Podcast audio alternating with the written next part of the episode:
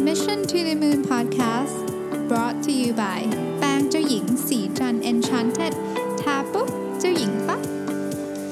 สวัสดีครับยินดีต้อนรับเข้าสู่ Mission to the Moon Podcast นะครับคุณอยู่กับประวิทยานุสาหะครับ วันนี้จะมาชวนคุยเรื่องหนังสือ The Art of Thinking Clearly 2นะครับเป็นหน้าปกสีดำนะครับ52 วิธีตัดสินใจไม่ให้พลาด คือหนังสือเล่มนี้เป็นการรวม เรื่องที่คล้ายๆกับว่ามันจะมา ทำให้เราคิดสับสนน่ะนะฮะแต่ว่ามันมีวิธีการเขียนที่ที่สนุกมากๆนะครับ เป็นเรื่องที่คล้ายๆกับว่าเป็นวิธีการคิดที่ทำให้เรา bias จะว่าอย่างนั้นก็ได้นะครับ ผมขออนุญาตเลือกบางตอนมาพูด เพราะมันเยอะมาก ไม่แน่ใจว่าจะพูดจบในหนึ่ง episode หรือเปล่าด้วยซ้ำนะครับ แต่ว่าผมเวลาผมเล่าเนี่ยคงจะต้องเล่าแบบหมดเลย เพราะว่าไม่งั้นเนี่ย มันตกขาดตกไปนิดนึงก็จะก็จะงงไปเลยนะฮะเพราะว่ามันค่อนข้างที่จะมีหลักการอยู่ข้างหลังนะครับ เอาเรื่องแรกก่อนนะครับเอาปรากฏการณ์ Will Will Rogers phenomenon นะครับปรากฏการณ์ของ Will Rogers นะซึ่งเขาบอกว่าทำอย่างไรถึงจะเพิ่มยอดขายได้ โดยไม่ต้องทำอะไรเลยนะครับบทนี้ผมชอบมากเลยนะฮะเป็นบทที่แบบ ทำให้เราฉุกคิดเรื่องหลาย ๆ เรื่องในชีวิตมากนะครับสมมุติว่าคุณเป็นผู้ดูแลรายการสถานีโทรทัศน์ 2 ช่อง โดยช่อง A มีเรตติ้งสูงอยู่แล้ว แต่เรตติ้งของช่อง B นั้นต่ำมาก วันหนึ่งคณะกรรมการบริษัทก็สั่งให้คุณเพิ่มเรตติ้งทั้ง 2 ช่องให้ได้ภายในครึ่งครึ่งปี หากทำได้คุณจะได้รับโบนัสก้อนโต แต่ถ้าคุณทำไม่ได้คุณจะถูกไล่ออก คุณจะทำอย่างไร ดูแล้วก็เป็นเรื่องที่ยากเหมือนกันเนาะนะครับแต่คำตอบจริง ๆ ง่ายมาก ถ้าโจทย์มีแค่นี้นะครับ คุณก็แค่ดูว่ารายการไหนของช่อง A ที่แม้จะได้รับความนิยมในระดับหนึ่ง แต่ก็นับเป็นตัวฉุดเรตติ้งโดยเฉลี่ยของช่อง สมมติเรตติ้งคือ 5 รายการนี้อ่าเรตติ้งของช่องคือ 5 รายการนี้ได้ 4.5นะครับเรตติ้งเฉลี่ยของช่องคือ 5 รายการนี้ได้ 4.5 จากนั้นก็ย้ายรายการนั้นไปไว้ช่อง B นะครับด้วยความที่เรตติ้งของช่อง B ย่ำแย่มากอยู่แล้ว การเพิ่มรายการที่ค่อนข้างได้รับความนิยมเข้าไปจึงช่วยฉุดเรตติ้งของช่องให้สูงขึ้นได้ ในขณะเดียวกันการถอดรายการที่ฉุดเรตติ้งของช่อง A ก็จะทำให้เรตติ้งโดยเฉลี่ยของช่องสูงขึ้น การทำเช่นนี้ช่วยทำให้คุณดึงเรตติ้งของทั้งสองช่องให้สูงขึ้นได้ โดยไม่ต้องผลิตรายการใหม่ และคว้าโบนัสก้อนโตเข้ากระเป๋าไปอย่างง่ายดายมันก็ฟังดูง่ายไปหน่อยสำหรับตัวอย่างนี้ แต่ถ้าเราคิดจริงๆอะครับนี่มันคือการการเล่นกล จะใช้คำว่าเล่นกลก็อาจจะเดี๋ยวเดี๋ยวสับสนคือมันเป็นการมันเป็นการมันเป็นการทริคสมองเรานะครับ อะทีนี้ลองดูใหม่ อันนี้อาจจะใกล้เคียงกับความจริงมากขึ้นนะครับสมมุติว่าคุณเป็นผู้จัดการกองทุนบริหารความเสี่ยง 3 กองทุน ซึ่งลงทุนในบริษัทเอกชนที่อยู่นอกตลาดหลักทรัพย์เป็นหลักนะครับกองทุน A มีผลตอบแทนดีเยี่ยม กองทุน B ปานกลาง กองทุน C ทำผลงานได้ย่ำแย่เนี่ยนึกภาพตามนี้ก่อนนะครับ คุณจะทำอย่างไรเพื่อพิสูจน์ให้คนอื่นเห็นว่าคุณเป็นผู้จัดการกองทุนมือหนึ่งของโลก ตอนนี้คุณคงรู้แล้วว่าทำไงถูกไหมฮะก็คือโยกหุ้นบางส่วนของกองทุน A ไปไว้กองทุน B และ C โดยเลือกหุ้นที่ฉุดผลตอบแทนโดยเฉลี่ยของกองทุน A แต่ทำกำไรได้มากพอที่จะดึงผลตอบแทนโดยเฉลี่ยของกองทุน B และ C ให้สูงขึ้นได้ เพียงเท่านี้กองทุนทั้ง 3 ก็จะดูดีขึ้นอย่างรวดเร็ว แล้วคุณก็ได้รับความชื่นชมนะครับแต่ในความเป็นจริงแล้วกองทุนทั้งสามเนี่ยไม่ได้ให้ผลตอบแทนที่ดีขึ้นเลยนะครับปรากฏการณ์นี้เนี่ยเป็นปรากฏการณ์ที่ เรียกตามชื่อของ Will Rogers นะครับซึ่งเป็นนักแสดงตลกชาวอเมริกันจากรัฐ รัฐโอกลาโฮมาโดยมีที่มาจากคำพูดติดตลกของเขาที่ว่า การที่ชาวโอกลาโฮมาย้ายไปอยู่ที่รัฐแคลิฟอร์เนียทำให้ IQ โดยเฉลี่ยของทั้งสองรัฐเพิ่มขึ้น ด้วยความที่ปรากฏการณ์ Will Rogers ไม่ใช่สิ่งที่เราพบได้บ่อยนักนะหนังสือเราอยากยกตัวอย่างนิดหนึ่งเพื่อให้เราเข้าใจและรู้ทันมันนะเรามาดูตัวอย่างเรื่องศูนย์จำหน่ายรถยนต์กันนะครับ สมมุติว่าคุณต้องดูแลสาขาย่อยของศูนย์จำหน่ายรถยนต์ 2 แห่ง โดยมีพนักงานขายทั้งหมด 6 คน พนักงาน 1 2 3 ประจำอยู่ที่สาขา A พนักงานหมายเลข 4 5 6 ประจำอยู่ที่สาขา B โดยเฉลี่ยแล้วพนักงานจะขายได้เท่ากับหมายเลขของตัวเอง นั่นหมายความว่าพนักงานหมายเลข 1 ขายรถได้ 1 คัน พนักงานหมายเลข 2 ขายรถได้ 2 คัน พนักงานหมายเลข 3 ขายรถได้ 3 คัน ไล่ไปเรื่อยๆ จนเป็นพนักงานหมายเลข 6 ซึ่งขายรถได้เดือนละ 6 คัน เมื่อเราลองคำนวณดูแล้วเนี่ยเราจะเห็นว่าศูนย์ A คือศูนย์ที่1เนี่ยที่มี 1 2 3 อยู่เนี่ยค่าเฉลี่ยของการขายรถคือ 2 คันต่อพนักงานต่อคน ซึ่งก็เป็นค่าเฉลี่ยที่ผู้บริหารต้องดูนะครับ revenue per person อะอันนี้เป็นตัวเลขที่ทุกคนดูอยู่แล้วนะฮะในขณะที่สาขา B ขายได้ 5 คันต่อพนักงาน 1 คน เริ่มมองเห็นแพทเทิร์นแล้วใช่ไหมครับ จะเกิดอะไรขึ้นถ้าเราย้ายพนักงานหมายเลข 4 ไปอยู่ที่สาขา A คำตอบคือยอดขายโดยเฉลี่ยของสาขา A จะเพิ่มขึ้นเป็น 2.5 คันต่อพนักงาน 1 คน ในขณะที่ยอดขายโดยเฉลี่ยของสาขา B ที่เหลือพนักงานอยู่แค่ 2 คนคือ 5 กับ 6 จะเพิ่มขึ้นเป็น 5.5 คันต่อคน มันไม่ได้เกิดความเปลี่ยนแปลงในเชิงยอดขายโดยรวมของบริษัทแต่อย่างใด แต่มันสามารถทำให้ผู้พบเห็นประทับใจได้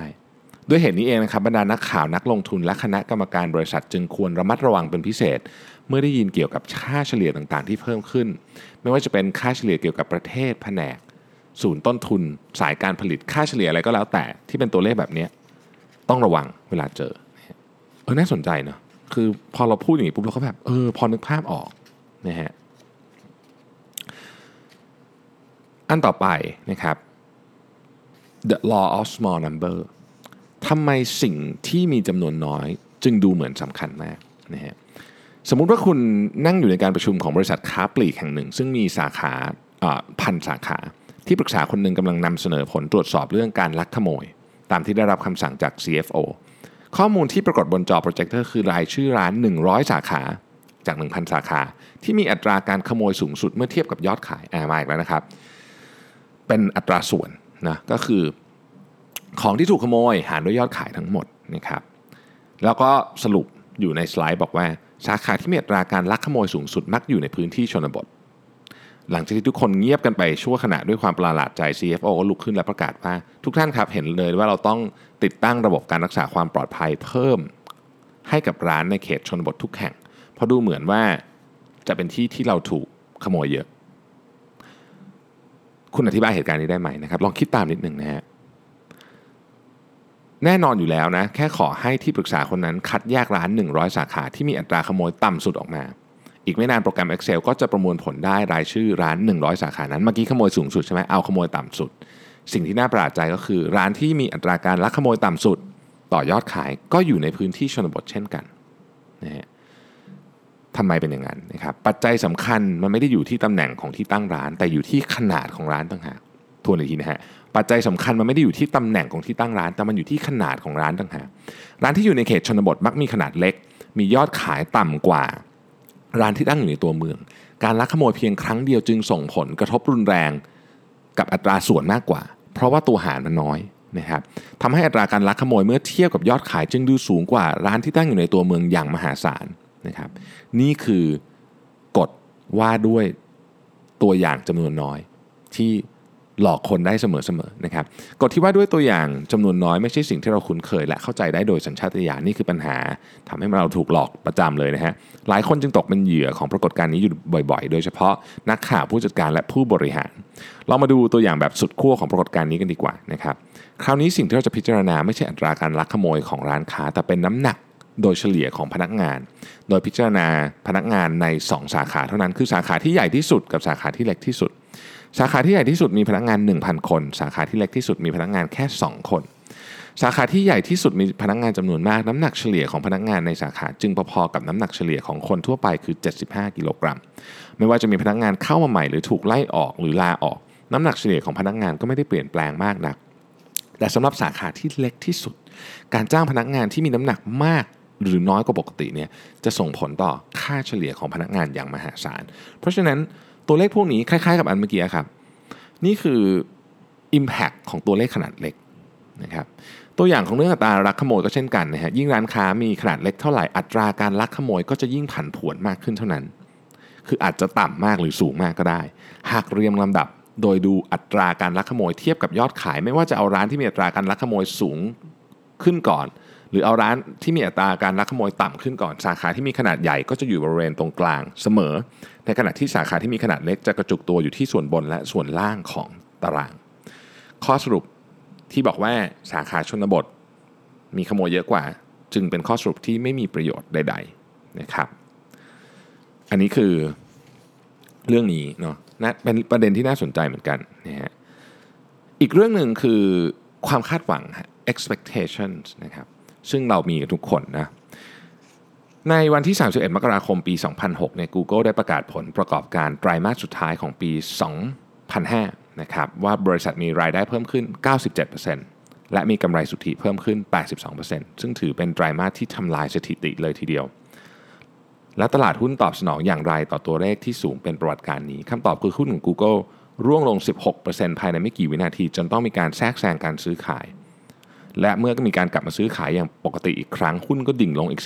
15%ส่งผลให้เกิดความตื่นตระหนกไปทั่ว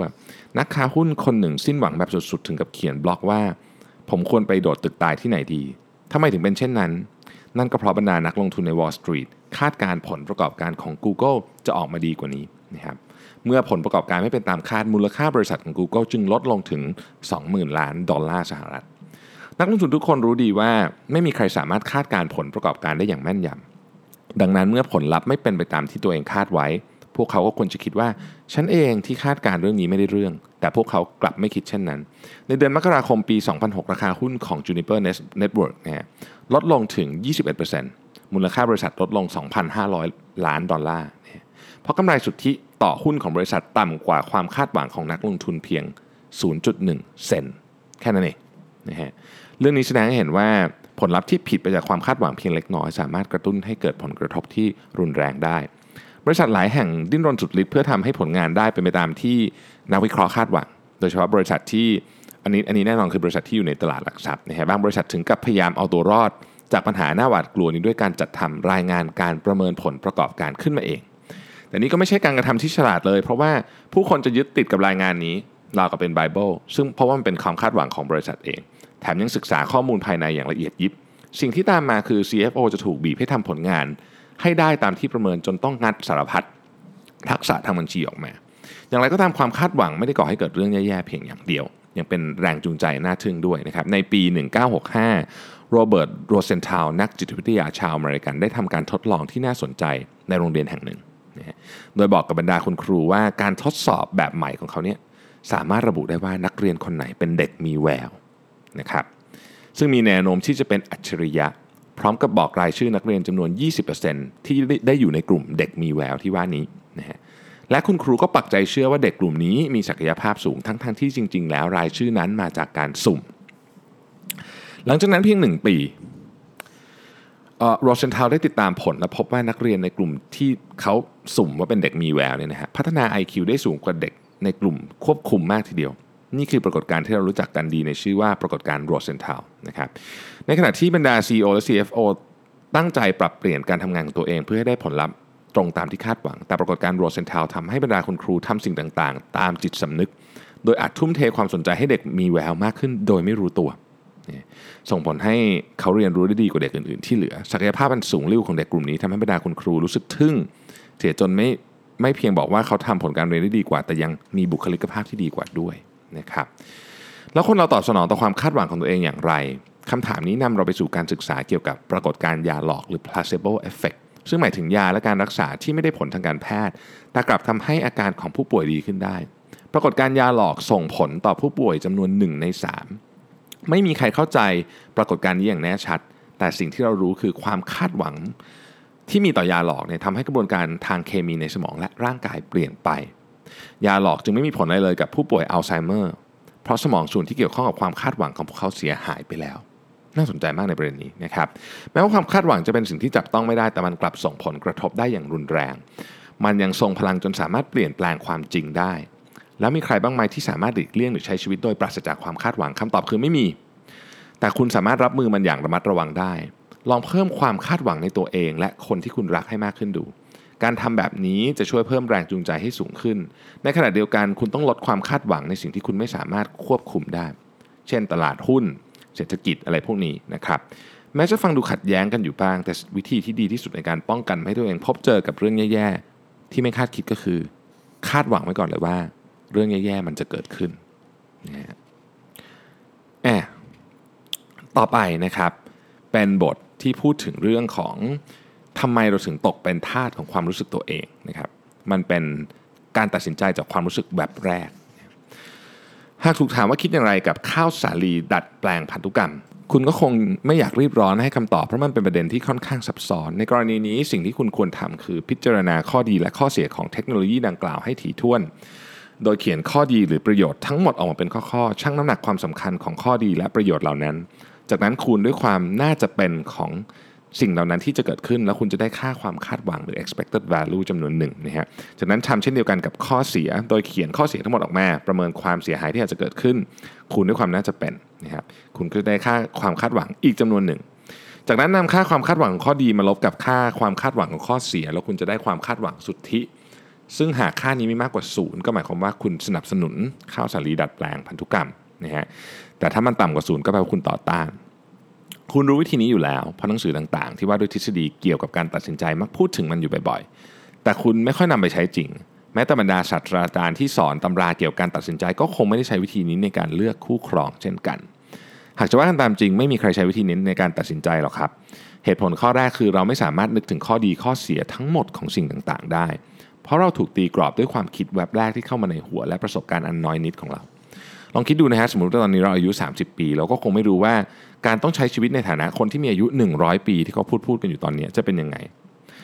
เหตุผลข้อที่ 2 คือการคำนวณหาความน่าจะเป็นของเหตุการณ์ที่ไม่ค่อยเกิดขึ้นนั้นเป็นเรื่องยาก เพราะเราแทบไม่มีข้อมูลนำมาใช้คำนวณเลย และเหตุผลข้อที่ 3 คือสมองของมนุษย์ไม่ได้ถูกสร้างมาให้คิดคำนวณอย่างถี่ถ้วนเช่นนี้ ย้อนกลับไปในอดีตตอนที่เรายังใช้ชีวิตอยู่ท่ามท่ามกลางทุ่งหญ้าสวรรค์เนี่ยคนที่มัวแต่คิดพิจารณาจะตกเป็นเหยื่อโอชาของสัตว์นักล่า นั่นหมายความว่าเราเป็นทายาทของบรรพบุรุษผู้ตัดสินใจอย่างรวดเร็ว และเราก็พัฒนาตัวช่วยที่เรียกว่าทางลัดทางความคิดขึ้นมาด้วยนะฮะหนึ่งในทางลัดทางความคิดที่พบได้บ่อยที่สุดคือการตัดสินใจจากความรู้สึกแบบแรก ซึ่งหมายถึงการใช้ความรู้สึกในขณะนั้นเป็นตัวตัดสิน เช่น การชอบหรือไม่ชอบอะไรสักอย่าง หรือการที่คำว่าเสียงเครื่องบินก่อให้เกิดความรู้สึกเชิงลบ ส่วนคำว่าหรูหรากระตุ้นให้เกิดความรู้สึกเชิงบวก ความรู้สึกชั่ววูบที่เกิดขึ้นโดยไม่รู้ตัวนี้ทำให้คุณไม่ได้ตัดสิน สิ่งต่างๆ ด้วยการพิจารณาประโยชน์และโทษของมันอย่างถี่ถ้วนตามความเป็นจริง และกลับตัดสินด้วยความรู้สึก ความรู้สึกที่คุณมีต่อสิ่งต่างๆ นี้เช่นพลังงานนิวเคลียร์ผักอินทรีย์โรงเรียนเอกชน หรือการขับมอเตอร์ไซค์เป็นตัวกำหนดว่าคุณจะประเมินประโยชน์และโทษของสิ่งนั้นอย่างไร เมื่อคุณชอบอะไรสักอย่าง คุณก็จะเชื่อว่ามันมีโทษน้อยกว่าประโยชน์มากนักจิตวิทยาชื่อพอลสโลวิกได้สัมภาษณ์ผู้คนหลายพันคนเกี่ยวกับเทคโนโลยีต่างๆ และคนพบว่าเราตกเป็นทาสของความรู้สึกตัวเอง อย่างไรก็ตามเราจะประเมินผลประโยชน์หรือโทษของสิ่งใดสิ่งหนึ่งตามความเป็นจริงได้ก็ต่อเมื่อเราไม่ถูกครอบงำโดยการตัดสินใจจากความรู้สึกแบบแรก เรามาดูตัวอย่างอันยอดเยี่ยมกันครับ สมมติว่าคุณเป็นเจ้าของร้านมอเตอร์ไซค์ Harley Davidson วันหนึ่งคุณพบการศึกษาที่ระบุว่าการขี่มอเตอร์ไซค์ Harley นั้นอันตรายมากกว่าที่คุณคิด ในกรณีเช่นนี้คุณจะปรับเปลี่ยนวิธีการประเมินผลประโยชน์ของมอเตอร์ไซค์ Harley แบบไม่รู้ตัว โดยมองว่ามันช่วยให้คุณสัมผัสถึงอิสรภาพ ได้มากขึ้น นี่คือการปรับวิธีการประเมินผลประโยชน์โดยที่เราไม่รู้ตัวนะครับเพราะว่าเราเป็นเจ้าของร้านมอเตอร์ไซค์นะแล้วความรู้สึกแบบแรกของเราเกิดขึ้นมาได้อย่างไร ทีมวิจัยจากมหาวิทยาลัยมิชิแกนได้ทำการทดลองการฉายภาพใบหน้าที่แสดงอารมณ์ต่างๆ 3 แบบ ได้แก่ใบหน้าที่กำลังยิ้ม ใบหน้าที่กำลังโกรธ และใบหน้าเรียบเฉยให้กับผู้ เข้าร่วมการทดลองดูทีละภาพ โดยจะให้เวลาในการดูภาพไม่ถึง1ส่วนร้อยวินาทีคือเร็วมาก ตามด้วยตัวอักษรภาษาจีน จากนั้นผู้เข้าร่วมทดลองซึ่งไม่รู้ภาษาจีนเลย จะต้องบอกว่าชอบหรือไม่ชอบตัวอักษรนั้น ผลปรากฏว่าผู้เข้าร่วมทดลองส่วนใหญ่ชอบตัวอักษรที่ถูกฉายต่อจากภาพใบหน้ายิ้มการทดลองดังกล่าวทำให้เราเห็นว่าปัจจัยที่ไม่ได้สำคัญอะไรเลย ดูจะส่งผลต่อความรู้สึกของเราได้ ลองมาดูตัวอย่างหนึ่งครับ เป็นนักวิจัยชื่อเดวิดเฮิร์ชไลเฟอร์นะครับกับ ไทเลอร์ ชัมเวย์ได้ศึกษาเกี่ยวกับความสัมพันธ์ระหว่างแสงแดดยามเช้า กับความเป็นไปได้ในแต่ละวันที่ตลาดหลักทรัพย์ขนาดใหญ่ 26 แห่ง ในช่วงปี 1982ถึง1997นี่ฮะและพวกเขาก็พบพบความสัมพันธ์ที่ดูคล้ายกับสุภาษิตนั้นเลยทีเดียวก็คือว่าหากวันไหนดวงอาทิตย์สาดแสงในยามเช้าวันนั้นจะเป็นวันที่หุ้นพุ่งขึ้นทะยาน แน่นอนว่ามันมันไม่ได้เป็นเช่นนี้เสมอไป แต่มันมีแนวโน้มสูงมากทีเดียว พูดง่ายๆว่าดวงอาทิตย์ที่สว่างจ้าในยามเช้าส่งผลกระทบแบบเดียวกับภาพใบหน้ายิ้มในการทดลองก่อนหน้านั้นสรุปก็คือคนเราใช้ความรู้สึกในการตัดสินใจ เรื่องที่ซับซ้อนแทนที่จะถามตัวเองว่าฉันคิดอย่างไรกับเรื่องนี้ เรากลับถามตัวเองว่าฉันรู้สึกอย่างไรกับเรื่องนี้ มนุษย์เราเป็นเช่นนั้นจริง ๆ เราอาจจะไม่ยอมรับเรื่องนี้ในทันที แต่ว่าถ้าเราไปลองคิดคิดดูนะฮะมันเป็นเรื่องที่เป็นอย่างนั้นจริง ๆ ด้วยนะครับ อะเอาอีกเรื่องหนึ่งแล้วกันนะครับสำหรับตอนนี้สงสัยต้องไปต่อตอน2นะเหตุผลที่คุณควรจุดไฟเผาเรือตัวเองนะครับเขาบอกว่าเป็น inability to close doors นะฮะการไม่สามารถทำใจตัดทางเลือกทิ้งไปได้ต้องนึกถึงกองหนังสือกองใหญ่นะครับแล้วก็เป็นหนังสือที่เราอ่านแบบครึ่งๆกลางนะฮะก็เรารู้ดีแหละว่าถ้าอ่านสลับไปสลับมาแบบนี้เนี่ยนะฮะเราก็คงไม่เข้าใจหนังสือได้อย่างลึกซึ้งแม้ว่าจะใช้เวลาหลายชั่วโมงในการอ่านก็ตาม นะครับทั้งยังรู้ดีว่าเราควรจะอ่านหนังสือทีละเล่มและเก็บเล่มอื่นๆไปก่อนนะฮะแต่ทำไมเราถึงไม่ทำแบบนั้น มีเขาพูดถึงผู้ชายคนหนึ่งนะครับที่คบกับผู้หญิง 3 คนในเวลาเดียวกัน เขารักผู้หญิงทั้ง 3 คนและพร้อมจะสร้างครอบครัวด้วย แต่ไม่อยากตัดสินใจเลือกใครเพียงคนเดียว เพราะคิดว่าตราบใดที่ยังไม่ตัดสินใจตัวเลือกทั้งหมดก็จะยังอยู่ครบ ทั้งยังกลัวว่าผู้หญิงอีกสองคนจะหลุดมือไปตลอดการทว่าการไม่ตัดสินใจเลยทำให้เขาไม่ไม่สามารถพัฒนาความสัมพันธ์กับผู้หญิงคนไหนได้จริงจัง นอกจากนี้ยังเห็นว่ามีนักเรียนนักศึกษาบางคนลงเรียนวิชาต่างๆ หลายแขนงเพราะคิดว่าการทำเช่นนั้นจะช่วยเพิ่มโอกาสในการทำงานคำถามคือการเพิ่มทางเลือกนั้นผิดตรงไหนนะครับมีเรื่องเล่าโบราณเรื่องหนึ่งนะครับพูดถึงแม่ทัพจีนคนหนึ่งนะครับที่ยกกองทัพข้ามแม่น้ำแยางซีเพื่อจอมเอ่อเพื่อโจมตีกองทัพของราชวงศ์ฉิน หลังจากข้ามแม่น้ำไปได้แล้วเนี่ยแม่ทัพก็สั่งให้ทหารจมเรือทุกลำแล้วบอกกับทหารว่าตอนนี้พวกเจ้าต้องเลือกแล้วแหละว่าจะสู้ให้ชนะหรือตายจมเรือของตัวเองนะ การปัดตัวเลือกแบบนี้ที่จะถอยทัพแบบนี้แปลว่าแม่ทัพได้ตัดสินใจทุ่มเทให้กับเรื่องสำคัญเพียงเรื่องเดียวนั่นคือการรบให้ชนะ เหตุการณ์แบบนี้ก็เคยเกิดขึ้นที่เมืองไทยนะครับเเราคงจำประวัติศาสตร์กันได้นะฮะอีกเรื่องหนึ่งนะฮะเป็นเรื่องที่พูดโดยศาสตราจารย์ด้านจิตวิทยาคนดังเลยนะฮะคือแดนอารียลีนะฮะคือเขาเขาเนี่ยได้ทดลองนะครับเกมคอมพิวเตอร์ซึ่ง ซึ่งมันแสดงให้เห็นว่าสัญชาตญาณของเราในรุนแรงมากแค่ไหน โดยการทดลองนี้ผู้เข้าร่วมทดลองจะต้องเล่นเกมเพื่อสะสมเงินรางวัล โดยมีสิทธิ์กดเมาส์ได้ 100 ครั้ง และต้องเลือกเปิดบานประตู 3 บานได้แก่ประตูสีแดง ประตูสีน้ำเงิน และประตูสีเขียว หลังจากเล่นไปได้ไม่นาน ผู้เข้าร่วมการทดลองก็จะรู้ว่าห้องไหนให้เงินรางวัลสูงสุด แล้วเขาก็ทำสิ่งที่สมเหตุสมผลมาก โดยเขาเอาแต่คลุกอยู่ในห้องที่ให้เงินรางวัลสูงสุดนะครับอะคราวนี้เขาก็เลยเพิ่มกฎใหม่บอกว่า ประตูที่ไม่ถูกเปิดเลยนะฮะภายในการกดเมาส์12 ครั้งจะหายไป ปรากฏว่าคราวนี้ผู้ร่วมการทดลองเปิดประตูแต่ละบานสลับกันไปมา เพื่อรักษาประตูอันมีค่าทุกบานเอาไว้ คือไม่อยากทิ้งอะไรไปเลยนะครับ ผลก็คือว่าเงินของไอ้กลุ่มที่ 2 ที่มีการเพิ่มกฎนี้เข้ามาเนี่ยน้อยกว่ากลุ่มที่คลุกอยู่กับห้องที่ได้รางวัลเยอะที่สุดเนี่ยถึง 15%ทีมวิจัยคราวนี้เพิ่มกฎเข้าไปข้อหนึ่งโดยกำหนดว่าทุกครั้งที่เปิดประตูจะต้องเสียเงิน 3 เซน แต่ก็เปล่าประโยชน์ผู้เข้าร่วมทดลองยังคงพยายามรักษาประตูทุกบานไว้อยู่ แม้ว่ารู้อยู่แล้วว่าบานไหนให้ผลตอบแทนมากที่สุด ซึ่งทำให้พวกเขาต้องเสียสมาธิทั้งกดเมาส์ และเงินไปอย่างไม่สมควรเนี่ยหรือแม้ว่าทีมวิจัยจะบอกตั้งแต่แรกว่าแต่ละห้องมีเงินรางวัลอยู่เท่าไหร่แต่บรรดาผู้เข้าร่วมทดลองก็ยังไม่สามารถทำใจปล่อยทางเลือกของตัวเองให้หายไปได้นะครับ สุดท้ายแล้ว CEO ที่มัวพิพินิจพิจารณาตัวเลือกทั้งหมดเกี่ยวกับการขยายธุรกิจมักไม่สามารถตัดสินใจได้ บริษัทที่ตั้งเป้าว่าจะแก้ปัญหาให้กับลูกค้าทุกกลุ่มมักลงเอยด้วยการไม่แก้ปัญหาให้กับใครเลย ส่วนพนักงานขายที่ไล่ตามลูกค้าทุกราย มักจะปิดการขายไม่ได้เลย ซึ่งก็จริงเนาะทำไมคนเราถึงทำตัวไร้เหตุผลเช่นนี้คำตอบคือ เพราะข้อเสียของพฤติกรรมดังกล่าว ไม่ใช่สิ่งที่เราสามารถมองเห็นได้อย่างชัดเจนนะฮะยกเว้นในกรณีของโลกการเงินเพราะความปลอดภัยทางการเงินมักต้องแลกมาด้วยอะไรบางอย่างเสมอ แต่สำหรับเรื่องอื่นๆ ทางเลือกทุก ทางล้วนมีราคาเพียงแต่เรามองไม่เห็นป้ายราคาของมัน ซึ่งราคาที่ว่านี้คือพลังสมองและเวลาที่เราสูญเสียไป สรุปก็คือคนเราถูกครอบงำด้วยความคิดที่ว่าเราจะยิงปืนนัดเดียวให้ได้นกมากที่สุด โดยไม่ต้องตัดตัวเลือกทิ้งเลยนะครับและเปิดรับตัวเลือกทุกอันที่เข้ามา แต่การทำเช่นนี้กลับไม่ช่วยให้เราประสบความสำเร็จ สิ่งที่เราควรทำคือเรียนรู้ที่จะปิดประตูเสียบ้างและการที่ทำเช่นนั้นได้เราต้องสร้างกลยุทธ์ในการใช้ชีวิต โดยตั้งปณิธานว่าจะไม่เข้ายุ่งกับอะไร บ้างแม้จะเห็นสิ่งนั้นมีโอกาสซ่อนอยู่ง่ายคือเราต้องโฟกัสกับชีวิตมากขึ้นนะครับ ไม่งั้นเนี่ยมันก็จะเป็นอย่างเงี้ยไปหมดนะฮะอะผมว่าพยายามจะให้จบในตอนนี้ เพราะฉะนั้นเอาเอาอีกสักอันสองอันแล้วกันที่ผมชอบนะครับเอ่ออีกอันหนึ่งเนี่ยพูดถึงเรื่องของความอิจฉาทำไมคนเราถึงต้องมีอาณาจักรของตัวเองนะฮะเหตุการณ์ใดจากตัวเลือกต่อไปนี้ทำให้คุณรู้สึกหงุดหงิดมากที่สุด ข้อที่ 1 เพื่อนๆของคุณได้เงินเดือนมากขึ้นในขณะที่เงินเดือนของคุณยังเท่าเดิม ข้อที่ 2 เงินเดือนของเพื่อนๆของคุณยังเท่าเดิม แต่คุณได้เงินเดือนลดลง ข้อที่ 3 เงินเดือนของเพื่อนๆของคุณลดลง และเงินเดือนของคุณก็ลดลงเช่นกัน คนส่วนใหญ่จะตอบข้อ A ฮะเราเปรียบเทียบกับคนอื่นเสมอ ไม่ต้องกังวลไปนะครับ เพราะว่าคนธรรมดาส่วนใหญ่ก็จะตอบแบบนี้นะครับเพราะเราเป็นมนุษย์ธรรมดาเรามีความอิจฉานะฮะเรามาฟังเรื่องของชาวรัสเซียครับเรื่องมีอยู่ว่าชาวนาคนหนึ่งเจอตะเกียงวิเศษ ทันทีที่เขาแตะมันพูด วิเศษก็ปรากฏกายขึ้น แล้วบอกว่าจะโดนบันดาลให้ความปรารถนาของเขาเป็นจริงหนึ่งอย่าง ชาวนาคิดอยู่ครู่หนึ่งก่อนจะบอกว่าความปรารถนาของตัวเองคือ เพื่อนบ้านของข้ามีวัวแต่ข้าไม่มีข้าอยากให้วัวของเขาตายไปซะแม้ว่าแม้ว่ามันจะฟังดูตลกนะฮะ แต่ผมเชื่อว่าคุณน่าจะเข้าใจความรู้สึกและความหมายที่ชาวนาคนนี้อยากจะสื่อ ถามบางครั้งเราอาจจะทำตัวแบบนั้นเองด้วยนะฮะ ลองนึกดูสิว่าคุณรู้สึกอย่างไร ถ้าเพื่อนร่วมงานของคุณได้รับโบนัสก้อนโต แต่คุณไม่ได้อะไรเลย แน่แน่นอนคุณรู้สึกอิจฉา และความรู้สึกนี้ก็จะนำไปสู่พฤติกรรมที่ไร้เหตุผลอีกหลายขบวนเช่น คุณจะไม่ช่วยเหลือเพื่อนร่วมงานคนนี้ทำลายแผนงานของเขาหรือแม้ แต่เจาะยางรถก็มีนะครับแถมอาจจะดีใจด้วยถ้าเกิดว่าเขาเกิดอะไรไม่ดีขึ้นกับกับตัวเอง เช่นประสบอุบัติเหตุหรืออะไรแบบนี้มันมีความเป็นไปได้ลึกๆ แล้วเราอาจจะเป็นอย่างนั้นนะครับในบรรดาอารมณ์ความรู้สึกทั้งหมดความอิจฉาคือสิ่งที่โง่เขลาที่สุดทำไมนะครับ ก็เพราะว่ามันเป็นสิ่งที่เราสามารถหยุดยั้งได้ง่าย ไม่เหมือนความโกรธ ความเศร้าหรือความกังวล นอกจากนี้ชาลิมมังเกอร์นักลงทุนชื่อดังยังเคยกล่าวไว้ว่า การหมกมุ่นอยู่กับความคิดที่ว่าคนอื่นหาเงินได้มากกว่าเราเป็นหนึ่งในบาปทั้ง 7 ของศาสนาคริสต์ความอิจฉาเป็นบาปที่โง่เขลาเขลามาก เพราะในบรรดาบาปทั้ง 7 ประการนั้นมีความอิจฉาเท่านั้นที่คุณไม่สามารถหาความสุขจากมันได้เลย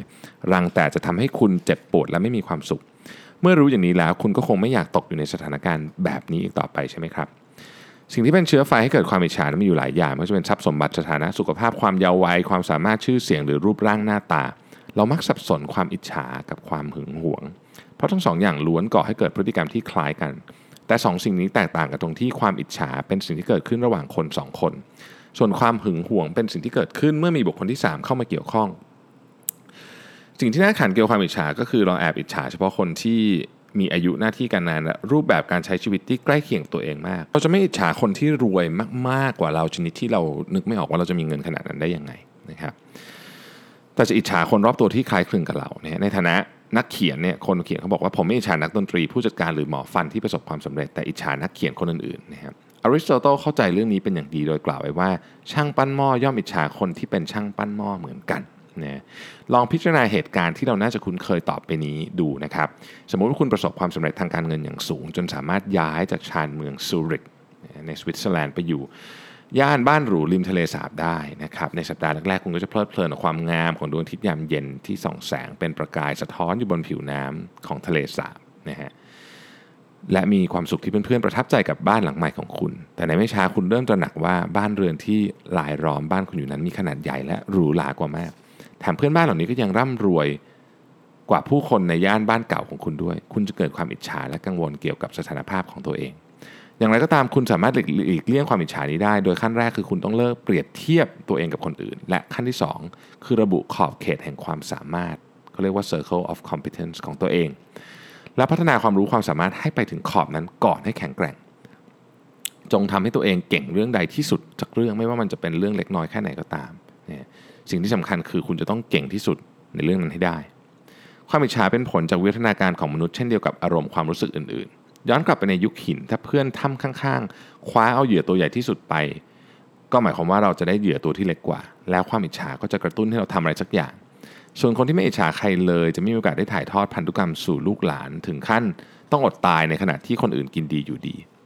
พูดง่ายๆว่าเราเป็นลูกหลานของจอมอิจฉาผู้อยู่รอด แต่ความอิจฉาไม่ใช่สิ่งจำเป็นต่อการดำรงชีวิตในยุคปัจจุบันอีกแล้ว เช่น การที่เพื่อนบ้านซื้อรถปอร์เช่คันใหม่ไม่หมายความว่าคุณเขาจะแย่งอะไรไปจากคุณได้ ทุกครั้งที่เริ่มแสดงการอิจฉาคนอื่นนะครับให้เตือนตัวเองว่าคุณจะอิจฉาคนอื่นก็ไม่เป็นไร แต่ขอให้คุณอิจฉาเฉพาะคนที่คุณอยากจะเป็นแบบเขาให้ได้ และพยายามก้าวไปอยู่ในจุดเดียวกับเขาให้ได้ด้วยนะฮะอะตอนสุดท้ายนะครับทำไมบางครั้งเราถึงควรมองข้ามสิ่งที่ตัวเองสนใจ attention illusion นะครับภาพลวงตาที่ว่าด้วยจุดสนใจนะฮะ หลังจากที่ทางตอนใต้ของกรีนมีฝนตกหนักน้ำแม่น้ำของหมู่บ้านลักคิงตันซึ่งอยู่ใกล้กับเมืองบริสตอลก็เอ่อล้นตลิ่งตำรวจจึงปิดสะพานไม่ให้รถยนต์สัญจรผ่านและติดป้ายแจ้งให้เปลี่ยนไปใช้เส้นทางอื่น สะพานดังกล่าวถูกปิด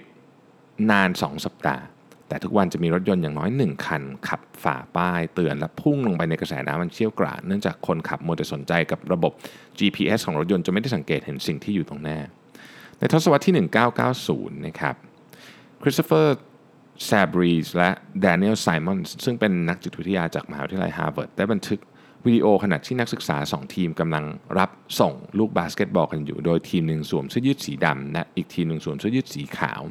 คุณสามารถไปดูวิดีโอนี้ในใน u t u b e นะฮะซึ่งจริงๆแล้วเป็นวิดีโอที่แบบมีคนยกมาเป็นเคสเยอะมาก โดยค้นหาด้วยคำว่า the monkey business illusion นะฮะหลายท่านจะเคยดูแล้วนะ คือมันเป็นคลิปวิดีโอที่แบบผู้ชมจะต้องนับว่าทีมที่สวมเสื้อยืดสีขาว รับลูกบาสเกตบอลได้กี่ครั้งนะครับ แต่เมื่อถึงช่วงกลางวิดีโอจู่ๆก็มีคนที่ใส่ชุดกอริลลาเดินเข้ามาหยุดอยู่ตรงกลางนะครับทุบอกตัวเองแล้วก่อนจะเดินออกไป จากนั้นในช่วงท้ายของวิดีโอมีคำถามว่า ผู้ชมสังเกตเห็นลิงกอริลลาหรือไม่ ผลคือคนดูครึ่งหนึ่งอะสายหน้าด้วยความประหลาดใจว่าเห็นลิงกอริลลาด้วยเหรอครั้งแรกที่ผมดูผมก็ไม่เห็นนะฮะ การทดลองนี้เป็นหนึ่งในการทดลองทางจิตวิทยาที่มีชื่อเสียงมากที่สุด มันแสดงให้เห็นถึงปรากฏการณ์ที่เรียกว่าภาพลวงตาที่ว่าด้วยจุดสนใจนะครับหรือที่เรามีภาษาอังกฤษว่า attention illusion เนี่ยซึ่งหมายความว่าการที่เรามั่นใจว่าตัวเองมองเห็นทุกสิ่งที่เกิดขึ้นตรงหน้าทำให้เราไม่เห็นสิ่งที่เราไม่ได้สนใจในตอนนั้นนะฮะซึ่งในกรณีของการทดลองนี้คือการนับว่าทีมที่สวมเสื้อยืดสีขาวรับส่งลูกบอล กันทั้งหมดกี่ครั้ง โดยเราไม่สังเกตเห็นสิ่งที่อยู่เหนือความคาดหมายเลย แม้ว่ามันจะเป็นสิ่งที่ใหญ่และเตะตามากอย่างลิงกอริลลาในคลิปวิดีโอก็ตาม ภาพลวงตาที่ว่าด้จุดสนใจอาจจะก่อให้เกิดอันตรายได้ เช่น ตอนขับรถนะฮะอันเนี้ยแน่นอนอยู่แล้วขับรถคุยโทรศัพท์ไปเนี่ยเราคิดว่าเราควบคุมรถได้แต่จริงๆแล้วเนี่ยจุดสนใจเรากำลังเปลี่ยนไปที่อื่นนะครับเอ่อเพราะว่าสมมติว่าเราขับรถอยู่แล้วมันมีคนวิ่งตัดหน้าอย่างเงี้ยนะฮะคุณไม่สามารถตอบสนองต่อเหตุการณ์นี้ได้อย่างทันท่วงที ผลจากการศึกษาจำนวนมากแสดงให้เห็นว่าการคุยโทรศัพท์ขณะขับรถส่งผล ให้การตอบสนองของเราเนี่ยช้าพอๆกับเมาขับรถเลยนะฮะเพราะฉะนั้นไม่ว่าคุณจะโทรศัพท์ด้วยมือข้างเดียวเชื่อมอุปกรณ์ small talk หรืออะไรก็แล้วแต่เนี่ยคุณไม่สามารถตอบสนองได้ต่อเหตุการณ์ได้ทันท่วงทีอย่างที่คุณควรจะทำได้เพราะฉะนั้นอันนี้เป็นเรื่องที่ถ้าเราเข้าใจแล้วเนี่ยเราจะระมัดระวังในการใช้ของพวกนี้ในการตอนที่ขับรถนะฮะย้อนกลับไปที่ทดลองการทดลองเรื่องกอริลลานะฮะ การทดลองนี้เปรียบได้กับสิ่งสำคัญและเร่งด่วนที่สุดที่เราควรจะจัดการ แต่กลับไม่มีใครสังเกตเห็นมันเลย เช่น เหตุการณ์ของสายการบินสวิสแอร์นะครับที่มัวแต่ขยายกิจการจนลืมมองสภาพคล่องของบริษัทที่ย่ำแย่จนลงเรื่อยๆ จนล้มละลาย ซึ่งมันเป็นของที่จริง ๆ มันต้องมีคนคอยดูอยู่ตลอดอยู่แล้ว การบริหารงานที่ผิดพลาดเยอะของเยอรมนีตะวันออก ซึ่งนำไปสู่การล่มสลายของกำแพงเบอร์ลินรวมถึงปัญหาในแวดวงการเงินของอเมริกาที่ ไม่มีใครเหลียวแลเลยทั้งที่มีคนเตือนเยอะมากในตอนนั้น จนกระทั่งในที่สุดก็เกิด Hamburger Crisis นะครับกอริลลาเหล่านี้เดินไปเดินมาอยู่ตรงหน้าเรา แต่เรากลับไม่เคยมองเห็นพวกมันเลย ยังไงก็ดีนั่นไม่ได้หมายความว่าเราจะมองไม่เห็นสิ่งที่ไม่คาดคิดเสมอไป ประเด็นสำคัญอยู่ที่ว่าถ้าเราไม่สังเกตเห็นมันตั้งแต่แรก เราก็จะมองข้ามมันไป และไม่มีทางเห็นมันเลย ทั้งยังไม่รู้ตัวด้วยว่าเรากำลังมองข้ามสิ่งสำคัญ ส่งผลให้เราเชื่อมั่นแบบผิดๆว่าตัวเองมองเห็นสิ่งสำคัญทั้งหมด ดังนั้นคุณต้องกำจัดภาพลวงตาที่ว่าด้วยจุดสนใจรวมทั้งเตรียมตัวรับมือกับสิ่งที่ไม่น่าจะเกิดขึ้น ด้วยการตั้งคำถามว่ามีเหตุการณ์ใดบ้างที่อาจจะเกิดแบบเหนือความคาดหมาย มีอะไรบ้างที่ถูกซุกซ่อนอยู่ หรือเป็นเบื้องหลังประเด็นที่น่าสนใจนะฮะและทำไมถึงไม่มีใครเอ่ยถึงมันเลยสรุปก็คือคุณต้องพยายามคิดถึงในสิ่งที่เป็นไปไม่ได้ เพราะคนเรามักมองข้ามสิ่งที่ไม่คาดคิด ไม่ว่ามันจะมีขนาดใหญ่หรือเตะตามากแค่ไหนก็ตาม เหตุการณ์นี้ทำให้ผมนึกถึงสงครามอิสราเอล ที่เคยเล่าไปแล้วในพอดแคสต์ตอนหนึ่งนะก็เป็นเรื่องของนี่แหละแบบนี้เลยนะฮะคล้ายๆกันหนังสือเล่มนี้สนุกมากนะครับอยากให้ลองไปอ่านเองนี่ผมคัดมาเฉพาะบางบทที่ผมชอบนะฮะผมคิดว่ามันช่วยให้เรากระตุกต่อมคิดได้เยอะเวลาโดยเฉพาะเวลาเวลาที่เหมือนกับ เราหลุดไปในในการ discussion หรือในอะไรก็ตามที่แบบเราไม่รู้ว่าเราจะหาทางออกไง บางทีเนี่ยเราติดกับดักพวกนี้ได้ง่าย ๆเลยนะครับ ก็ เป็นปกสีดำนะฮะลองไปหาซื้อดู 52 วิธีการตัดสินใจให้ไม่พลาดนะฮะขอบคุณที่ติดตาม Mission to the Moon Podcast แล้วพบกันใหม่ในวันพรุ่งนี้ครับ สวัสดีครับสัสิเพราะความสดใสมีได้ทุกวัน